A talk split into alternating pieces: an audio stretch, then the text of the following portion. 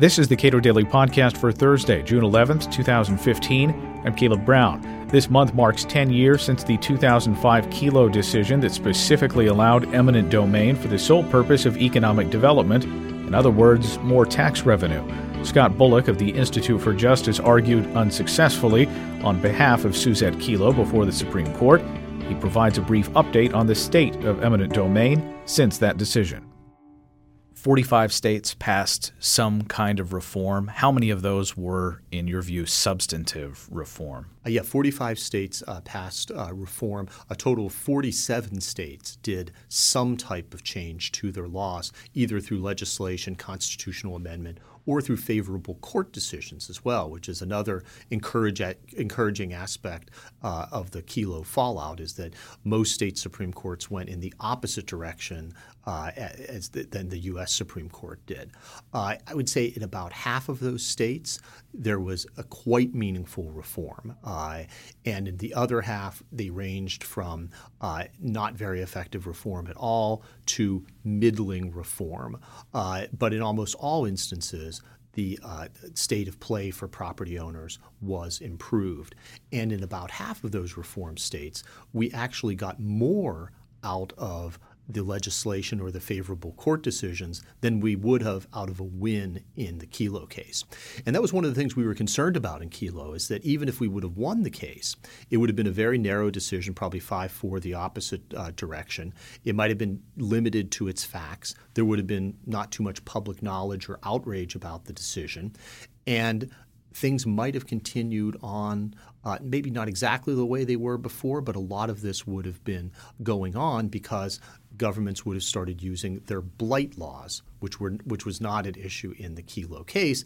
And we might be having a conversation now, 10 years out, people saying, I thought you had solved this problem in the Kelo case, and it's still rampant as well. So, in about half the states that reformed laws, they actually ended up changing their blight laws. So, uh, that was something that really put very significant limits on, on eminent domain, and something that we would not have even gotten out of a favorable ruling in Kelo. Ilya Somin wants to draw this uh, bright line between what is a public use and maybe clarify what, what that means uh, in court and a private use. And in, the discussion about uh, what those things mean today, the, your opponent in the Kelo case said, "Don't worry so much about that. What we need is uh, a sliding scale where we where we judge uh, projects." Uh, whether or not they're legitimate public uses, et cetera, et cetera, but don't draw this bright line between uh, uh, public use and and private use because in many cases he argues there's re- there's a it's a distinction without a difference. Well, I obviously disagree with that. I think eminent domain the eminent domain power in the public use clause is a provision of the Constitution that actually is one that is fairly easy to figure out. It provides some substance uh, in a way that certain other provisions that we take very seriously, like due process or equal protection or uh, uh, reasonable searches and seizures, where you can have a big debate about where those lines are actually drawn. With public use, most people know, and, and there's a history of this as to what that actually means. It is broader than just simply public ownership of property, but public use means something um, where the public has an equal right of access to the property. So that's why utilities are public uses, railroads are public uses, because everybody has the right to use the, the, the, public transportation, to use the utility line.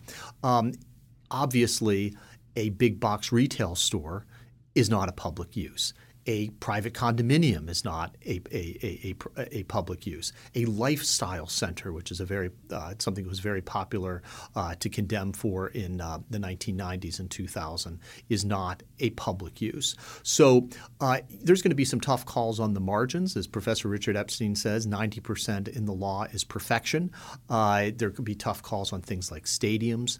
Uh, there's tougher. there could be a tough call on something like a private toll road as well well. But there are methods of analyzing that, and courts have looked at those types of projects to see is it really a public use or is this what we're really talking about is just benefiting a particular uh, private party? Courts have the mechanisms to do that. The problem with eminent domain for so many years is that courts didn't do any of that analysis. And under Kelo, they're still not really doing any of that analysis. They simply rubber stamped whatever the government wanted to do. At the very least, and some of the reform states do that, even if they don't ban pub, uh, uh, private use takings entirely, say, we are going to more carefully scrutinize these takings to really figure out what is going on here, and that's a step forward. Do courts build in any revisiting of projects that eventually don't produce the things that people promise, or is it just this is out of our hands and we've decided this case, so what eventually does actually happen is uh, irrelevant? Because I'm thinking of Suzette Kelo specifically. She knew she wanted to keep her house. Right. And on the other side of it, you have essentially governments speculating about economic activity to come after their project is completed. And doing speculative real estate deals, which is always a, a, very risky proposition. There's a lot of money to be made in real estate. Look around D.C. A lot of a lot of buildings are named after uh, very wealthy real estate developers. The reason for that is because it's a very risky endeavor. If you're successful, you can make a lot of money on it, but Oftentimes, real estate uh, ventures fail, though, as well. And why should pu- uh, public uh, dollars be put in such highly speculative um, uh, uh, ventures? Uh, the point is, is that the courts really can't do anything after the fact. Um, there's been some talk in legislation of allowing property owners who had their property taken for uh, private development projects, if they're not successful, to buy back some of the land uh, after a certain period of time and to repurchase it uh, as well. But that's extremely difficult uh, to do. Um, and it's yet another problem with having these takings in the first place, is because all the government needs to do is just project they can say, well, we project that this new project, like in New London, will create anywhere from 1,200 to 2,500 jobs, anywhere from $800,000 to over $2 million in tax revenue. And those are just simply projections. And the courts will say, well, that sounds like a public use. And if it doesn't come to pass, there's really no recourse for the property owner. So it's yet another reason why a bright line should be drawn and that the government sh- uh, should not be allowed to team up with private developers in order to do these types of private takings. Ilya Somin points out in his book that there's a great reason to be happy uh, if you're uh, dealing with the legal academy because what once was sort of a monolithic opinion about uh, takings under eminent domain is now a joined debate. Yes, there's no question that even members of the academy, which are one of the few holdouts uh, among people that uh, still are pretty supportive of, of, eminent domain, at least recognize there's there's a debate uh, about it, and that's certainly progress. And definitely among members of the public too. People are informed about this, energized about it.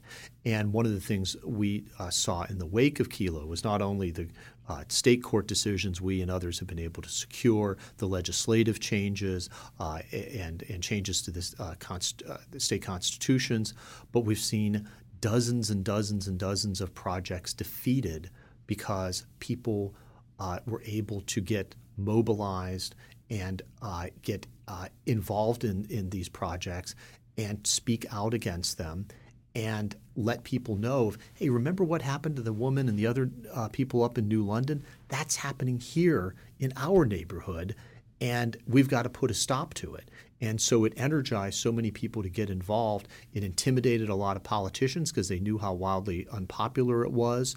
Um, and it also caused a lot of private interest to back off as well because they knew what terrible publicity it was going to ensue. So that's yet another great legacy of the of the Kelo backlash is that it allowed people not only enlighten people in the academy, but also just you know a, a, a, small business owner or homeowner to recognize that you can fight these um, battles and actually win. One of the things that Roger Pilon noted was that the when you talk about fair market value, you're presuming that the owner would accept that, but they clearly wouldn't because right. it's not on the market. That's exactly right. Yeah, and so that's that's yet another unfair aspect of, of, of eminent domain is if your home's not for sale, then you're not interested in the fair market value of it.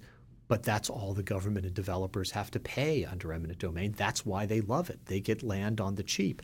They don't have to sit down with somebody and say, what's it going to take to get you to sell your property? How about I give you double the appraised value of the property or triple the appraised value of the property?